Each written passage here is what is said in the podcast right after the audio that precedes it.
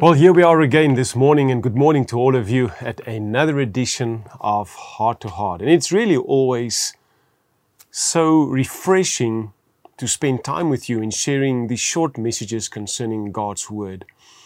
And this morning's one is, it's got a bit of a sad note to it. And immediately I want to go and share something in the book of Matthew 22. And it's called The Parable of the Wedding Feast. And the reason why I say it is sad, because in this we see to what length and to what great effort God would go in order to bring in the lost. And yet there are many who still turn their back on Him. I've highlighted just a few words in this portion uh, from verse 1 until about verse 14. Listen to some of the words of those whom God reached out to. It's called the parable of the wedding feast, where it is God inviting all of us to attend the wedding feast. And it says here, and they were not willing to come. They were invited. Another verse, but they made light of this invitation and they went their own ways.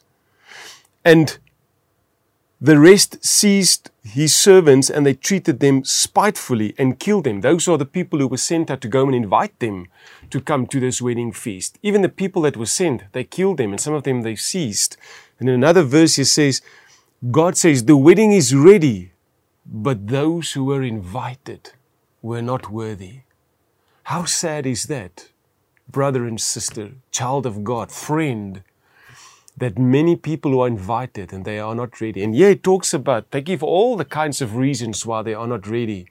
And the lesson I want us to learn from this today, which I believe that God wants us to learn, is there are so many things in this world that, that keeps us busy and occupied. And we can use all of them as valid reasons as to why time is busy. Hobbies, friends, family, your work, your calling, whatever it is. Here is the thing that we must learn from this.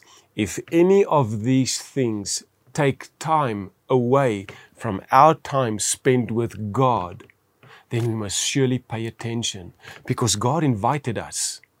God invited us. Don't use these same excuses because what happened here, God turned away and he reached out his hand to others to attend the wedding feast. And he was greatly distraught because of this. So be encouraged this morning. There's an invitation for you to join the wedding feast of our Lord Jesus Christ. Make sure you hold fast to that invitation. Don't give it away to anyone. Don't let it gather dust, but look at it often and know that your time is coming, that we will all together be seated at that wedding table when we see our Lord Jesus Christ. May you be encouraged by this and stay the course because that invitation is an eternal invitation. And please respond to it by the way that God wants us to through His Holy Scriptures. Let's close our eyes. Father, we thank you so much that through your Son Jesus Christ, there came an invitation to partake at your wedding feast. Lord, prepare all of our hearts. Help us in our loyalty and our commitment unto you through the presence and the power of your Holy Spirit. We greatly look forward to that time when it shall be to be with you again.